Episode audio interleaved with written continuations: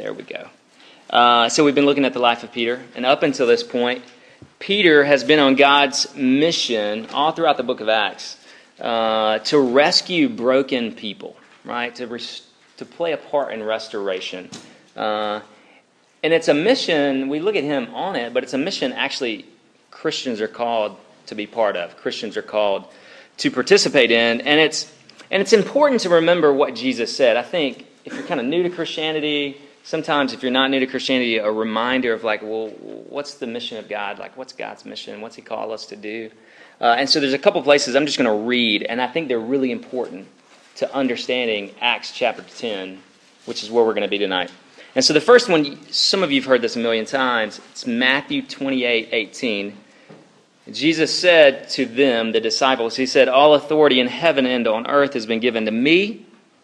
Go therefore and make disciples of all nations, baptizing them in the name of the Father and of the Son and the Holy Spirit, teaching them to observe all that I have commanded you. And behold, I think this is like the best part of it. And behold, I am with you always to the end of the age. And then if you go on over to Acts chapter 1, before like Jesus does this ascending thing, we don't really know what that looks like. But he kind of floats up to heaven or whatever. I don't know if it's floating. Um, but in Acts chapter 1, he says this to the disciples. He says, You will receive power when the Holy Spirit has come upon you, and here's the kicker, and you will be my witnesses.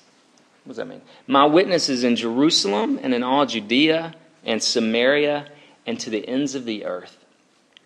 And so this week, uh, we're going to look at another barrier to this mission, another barrier to God's mission in Acts chapter 10. And so, if you're in Acts chapter 10 or not, there's a sheet with the passage, they're all over the place. Um, it's got the passage on there. We're just going to read the first section, starting in verse 23. Uh, so, Acts chapter 10, verse 23. We're kind of starting in the middle of verse 23, actually. Uh, the next day, he rose and went away with them. And some of the brothers from Joppa accompanied him. And on the following day, they entered Caesarea. Cornelius was expecting them and had called together his relatives and close friends. And when Peter entered, Cornelius met him and fell down at his feet and worshiped him.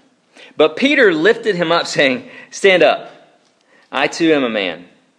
And as he talked with him, he went in and found many persons gathered. And he said to them, You yourselves know how unlawful it is for a Jew to associate with or to visit anyone of another nation. But God has shown me that I should not call any person common or unclean. So when I was sent for, I came without objection. I asked them, Why, why you sent for me? And Cornelius said, Four days ago, about this hour, I was praying in my house at the ninth hour, and behold, a man stood before me in bright clothing and said, Cornelius, your prayer has been heard, and your alms have been remembered before God. Send therefore to Joppa and ask for Simon, who is called Peter. He is lodging in the house of Simon, a tanner by the sea. And so I sent for you at once, and you have been kind enough to come. Now, therefore, we are all here in the presence of God to hear all that you have been commanded by the Lord. Uh, let's pray one more time, just for the Lord to help us here. Uh, God, you're so good. Thank you for your word. You give it to us because you love us. And we ask now that you would help us understand it, that you would, by your Spirit, help us apply it to our lives. Uh, and that most of all, we would see Jesus. And we pray in his name. Amen. Uh, I 65. Maybe some of you have traveled I 65 before. It's interstate. Uh, it's, the, it's throughout the center of Alabama. Okay? It's the longest segment of interstate in the state of Alabama. And at one point, it stretches 367 miles. Okay? And so, growing up in the sweet state of Alabama, that's where I'm from, uh, I, I put in plenty of time on Interstate 65. Okay? A lot of time. Uh, if you want to get to Birmingham, you're going to end up there. If you want to go to Montgomery, you're going to end up on I 65. And if you, maybe some of you have, if you've ever traveled Interstate 65, either on your way to Montgomery, but you really you want to be coming north on 65 from Montgomery, you have seen a really, really famous sign. It's a famous sign just north of a place called Prattville, Alabama. And so you're driving up the interstate, and located next to this, like, just this sweet little charming water wheel. Okay, so imagine like a wooden water wheel, you know what I'm talking about? It's spinning, there's some water flowing down. You're like, oh. And there's like always pretty flowers and stuff along the ride. And then you notice this sign that is enormous. And, and, and you begin to think, is that what I think it is? No, that, yes, it is. It is this huge red devil holding, which I don't even understand this, not a pitchfork, but like this farm tool that looks like some sort of sling, like you would use to, it's just this evil looking weapon. Uh, and so he's holding, and he like is on the move. Like it looks like he's walking and swinging at the same time. Anyway, um, next to the red devil are these words Go to church or the devil will get you. Welcome to South Alabama. Um, now, here's the deal. When I say famous, like y'all are kind of like, haha, it's fun. No, no. No. When I say famous, I mean there are YouTube videos about the sign. The sign has its own merchandise. Like you could go buy a t shirt. I'm not making this up. Uh, the sign has its own Facebook page. That's when you know you've arrived. Uh, and so, like, here's like, you know, Alabama, like, we know how to put the fun in fundamentalism. Um, like, it's funny to laugh at the sign. I mean, it's really kind of goofy. Uh, it's not a theologically correct sign, just FYI. Um, but here's the point. Here's the point. I think this all the time when I see that sign. Is the sign is like a good reminder that Christians uh, and this isn't a, this, I'm, this is not a slam on you. It's just let's just be real for a second. Uh, Christians are often a barrier to God's mission, like we just are. Um, and so it's easy to think barriers, right? It's easy to think barriers to God's mission are those things out there, like that government, that group, that denomination, that weird dude in my class, you know what I'm saying? Like they're out there. Um, but barriers to God's mission uh, can also be in here.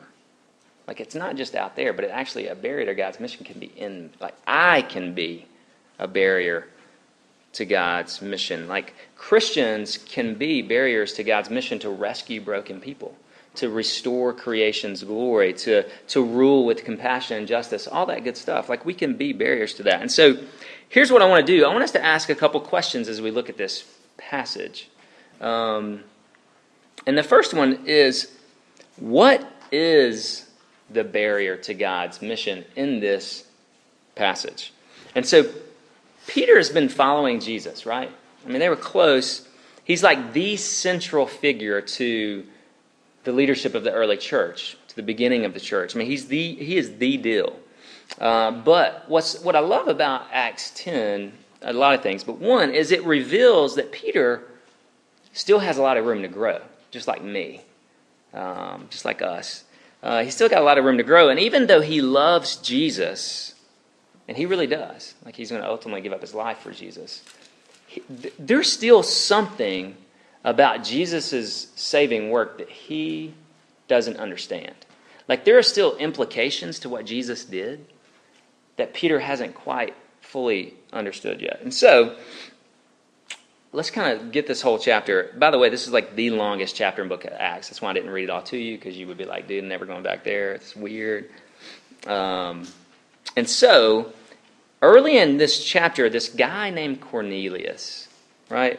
He was guided by God to meet Peter. He was guided through an angel. And Peter, 36 miles away, is like up on somebody's rooftop praying, you know, doing his quiet time or whatever, a little devotional time. He's up on the rooftop praying and he has a vision. Like God gives him this vision Uh, and it's a really weird vision. But the whole point of his vision is to prepare him to meet Cornelius. And so I think a good question for us to just think about is why did, why did Peter have to be prepared to meet Cornelius? It's kind of weird. Uh, like, why, what, what's the deal with Cornelius that Peter had to be prepared through a vision? You know? Um, so here's the deal Cornelius, kind of set the scene. Cornelius was a Roman officer. Okay? He was a centurion, led 100 men. He was actually part of a, like a specialized cohort.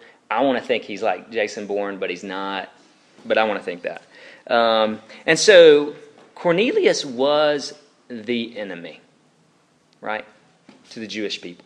That's how they viewed each other. Um, I mean, not only was he just an enemy, but for Peter, get, let's get real personal. Like, he represents the very people that killed his best friend, that murdered his best friend brutally, killed Jesus. Like, that's when he sees Cornelius, that's what, he, that's what Cornelius represents. And not only was he a Roman, he was uh, what, what the Bible calls a Gentile, which basically just means he wasn't a Jew, like he wasn't Jewish. Um, but let's, let's take it a step further. What that really means for Peter is that he was unclean, like he was spiritually unclean. And then, and you see this in verse 23, the story of their meeting each other kind of picks up. Um, and not only did they like meet face to face, but Peter finds himself in Cornelius's house.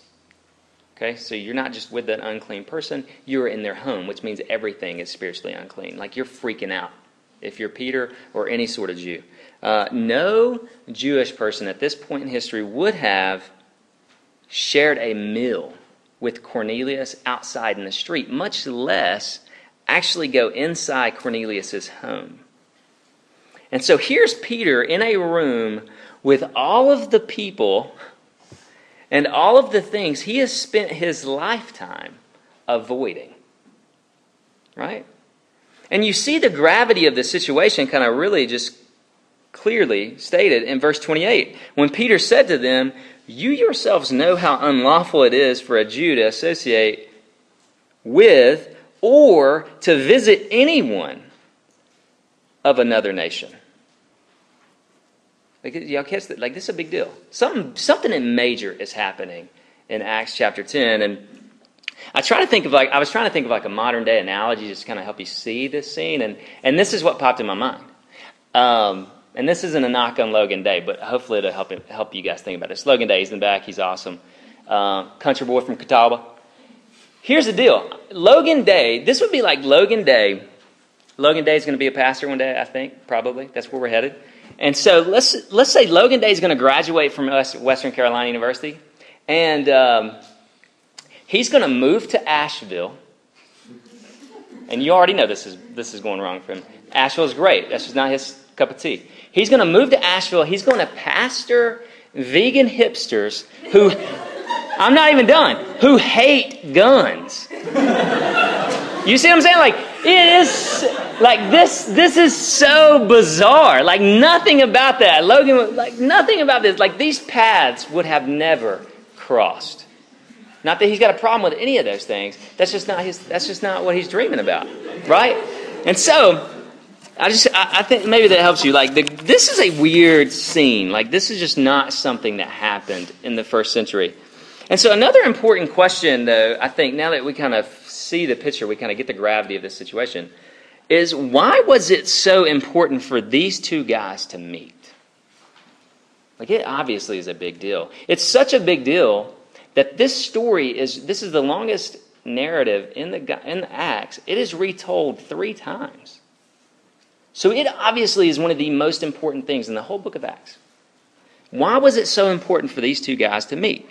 I mean, God sends one of them an angel and makes sure the other one, while he's praying, has a vision to prepare him to meet this Cornelius guy. And so let's just think about okay, so let's just answer that question. Why was it so important for these guys to meet? One thing, it's real simple. Cornelius did not know Jesus. Cornelius didn't know anything about Jesus. You see that in verse 33. I mean, you literally see. I mean, he goes, now, now, therefore, we are all here in the presence of God to hear all that you have been commanded by the Lord. Like, we want to hear about Jesus. Um, and up until this point, Peter, he did not understand completely how Jesus is for the whole world. Um, like, he's for everyone without any sort of distinction. There are no distinctions. And like Peter, he, he is learning this. Like it's here that Peter is realizing for the first time that, that God's mission is, for, is actually for the people I avoid. Uh, and that he himself can be a barrier to God's mission. Like Peter is getting it. And so can we. Like we can too. Uh, the, the people we avoid is often the ones the mission is for. Um, and not only that, we can be a barrier to that mission. And so let's just think about that. Uh, like we apply, ca- I do this, and so I'm not like shaming you. I'm, I'm part of the I'm part of the club. Um, like we apply categories to people all the time. We do it. It's like instinct. It's like a superpower. Um, and those categories become barriers. It's like this, and we don't even mean to do this, but it becomes an us against them, us and them. Very distinct, very clear line. Black, white. It's a real clear one. Racism is still kicking guys in the South. Uh, I still have racists around my hometown. Like it's unbelievable some of the things I hear. Um, homeschool, public school, two completely different categories. That's like, I mean, that's pretty, that's pretty, that's pretty serious. I mean, we categorize people by the way they walk, the way they talk, especially Americans. We hear another language. We're just like, like, what is that? You know, it's amazing. Uh, we just, you know, it's unbelievable. Uh, small town or large city. You know, like some people are from some people are from large city, and we categorize them. If they're Greek, like if they're in a fraternity or a sorority, or you know, they're in the honors college. Oh, they're they're academic. They're totally academic. Could never hang out with them. You know, like we just categorize people, and here's what we do, and we don't even know we're doing this. Like we're pronouncing people clean and unclean.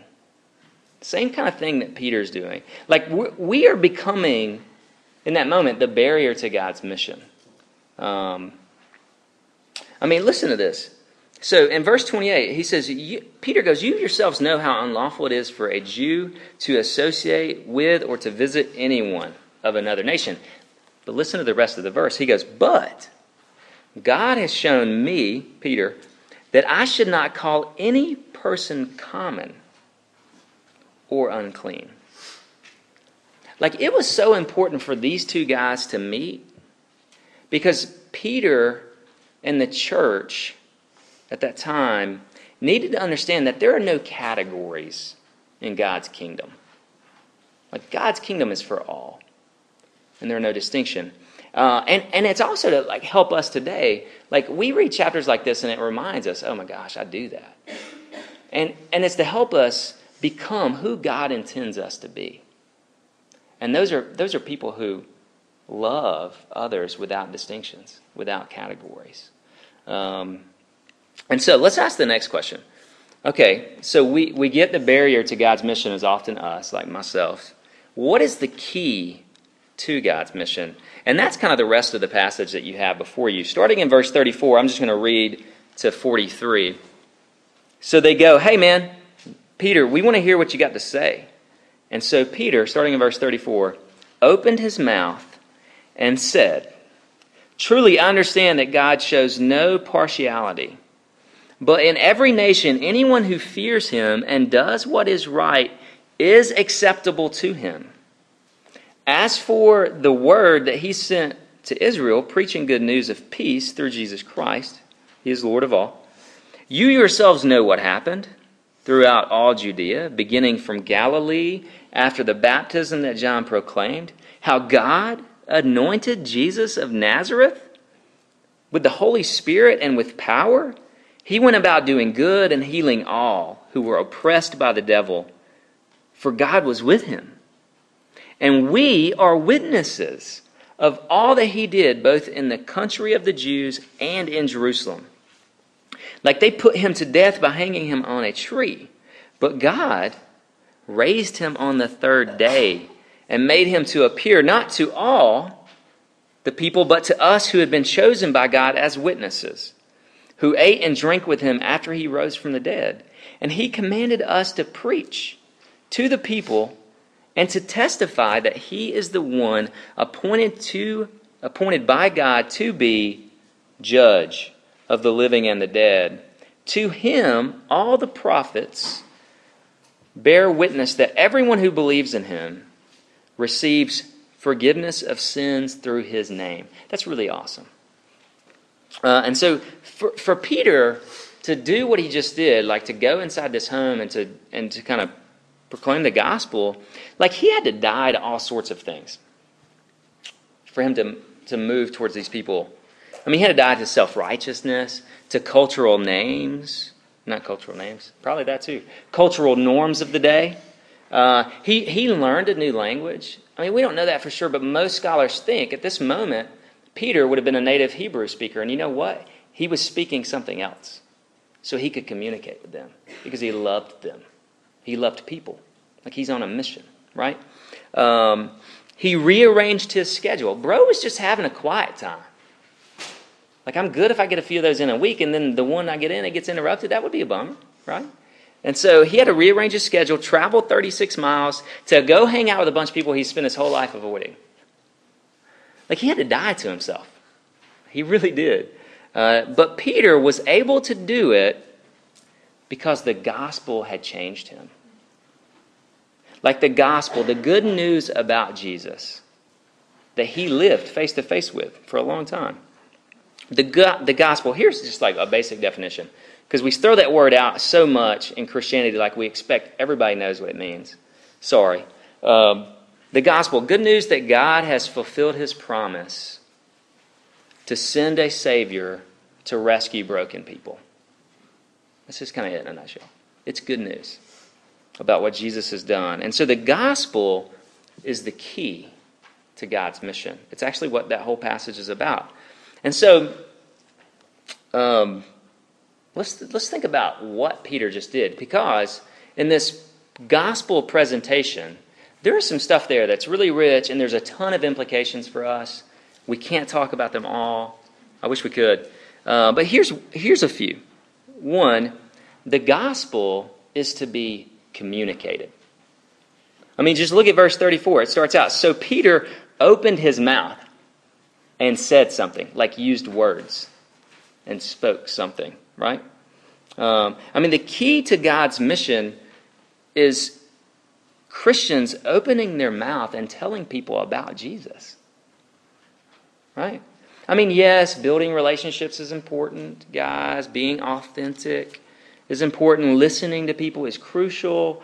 Uh, welcoming people that are not like you into your friend group is really, really important um, inviting them to wing night, ultimate frisbee, whatever, Walking Dead, whatever it is you do. Uh, inviting them is great. But at the end of the day, God's mission involves Christians saying something. The gospel is to be communicated.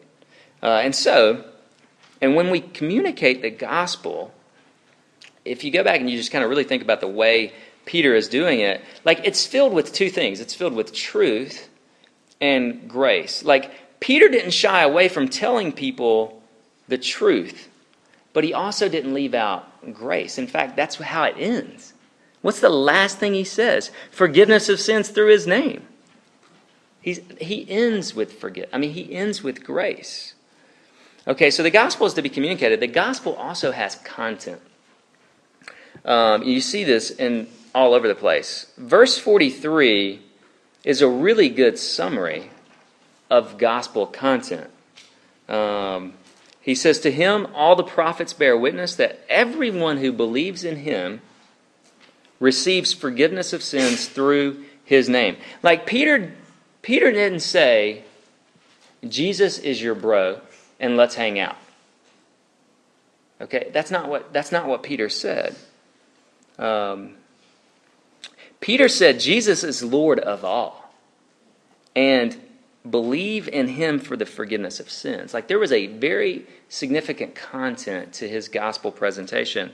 Even though Peter spoke to like various groups. He was speaking to all over the people. Most people think Peter ended his I mean his days ended in Rome. And so the dude was like traveling all over the world speaking to various groups, various places. What's interesting though, if you look throughout the book of Acts, every time he speaks, preaches, speeches, whatever, um, the content remains consistent. His God, I mean, like he might deliver it in a certain way for a particular context, but the stuff he says is very consistent. And I'll just break it down for you real quick. He says, one, God has fulfilled his plan. That's what he tells everybody. Um, and then he kind of like gives this brief overview of the life, death, and resurrection of Jesus every time. And then he does this thing where he kind of confirms and helps people understand how the Old Testament points to Jesus, how the Old Testament is actually all about Jesus and what Jesus did. And then finally, what he does is he calls people to repent and trust in Jesus. That was it. That, that message remained uh, consistent. Um, and so, let's kind of pull this thing together. So, usually when we read passages like this, especially Christians, one overwhelming response, because all of you, I can see it on some of your faces already. Uh, one overwhelming response is the, maybe the number one overwhelming response. You read a passage about God's mission and people sharing the gospel is guilt. Is guilt. Like half of this room probably feels extremely guilty. Half the Christians in this room feel extremely guilty right now. Um, like we feel, I feel lame, like super lame, uh, because I know I can be a barrier to God's mission. And not only that, but I know I don't share my faith often as I would like. Um, I mean, we, we struggle with passages like this. We struggle with God's mission um, for all sorts of reasons, and I get it. Like, I get it. There is nothing in this room you could tell me that I don't understand, that I probably haven't experienced, that I haven't heard when it comes to thinking about God's mission. Um, and so I, want to try to help you. Uh, my dad just turned 68. And, uh, and, and the longer I live, like, the more I'm I'm loving him and appreciating him. It's really interesting. When I was in college, in no way. When I was in high school, really no way. Um, but the older I get, the more I'm learning to love and appreciate him. And he became a Christian in his 50s. Uh, and, and I love to hear him talk about that experience because it's, it's just funny because he really believes he became a Christian while riding the tractor. I'm not kidding. And I really think it's true. Um, I mean, like the, the Lord changed my dad's heart while he was baling hay. I mean, no one was around. There was no televangelist on the screen on his John Deere. You know what I'm saying? Um, but that's when it happened. Um, and I tell you this story, I think, because it highlights something Christians forget when it comes to God's mission. Uh, we, we think our weakness, we think our sin, we think our failure will somehow get in the way or has already gotten in the way. That we, we won't know the answer to some question, that we are going to fail. You know, but my dad's story and this passage reminds us of something really amazing. The gospel is the key to God's mission to rescue people. But the Holy Spirit unlocks the heart, not you. Right?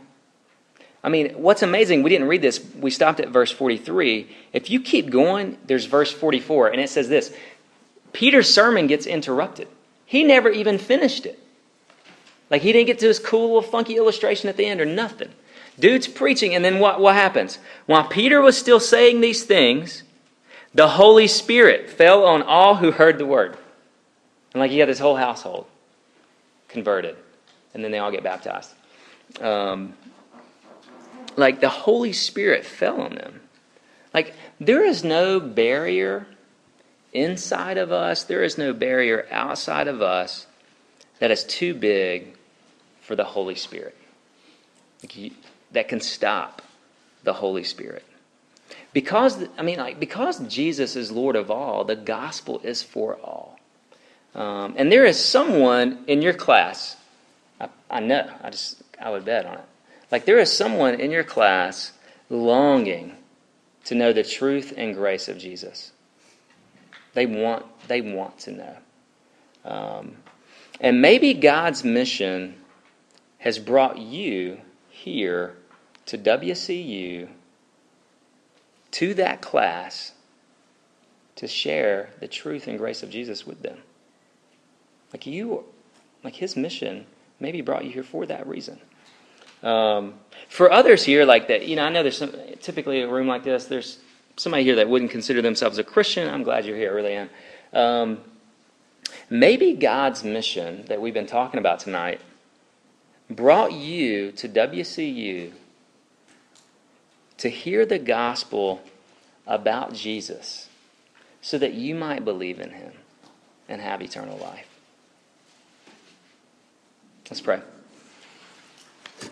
Uh, Father in heaven, thank you so much uh, for your grace and mercy. Thank you that you are actually the great evangelist. You are actually the great missionary. You have come and rescued me and rescued us. And now we have the privilege, the opportunity to participate in your mission right here in Cullowhee. Lord, help us think about that. Help us own that. Help us be faithful to communicating the gospel to a campus that desperately needs it. And we pray in your name. Amen.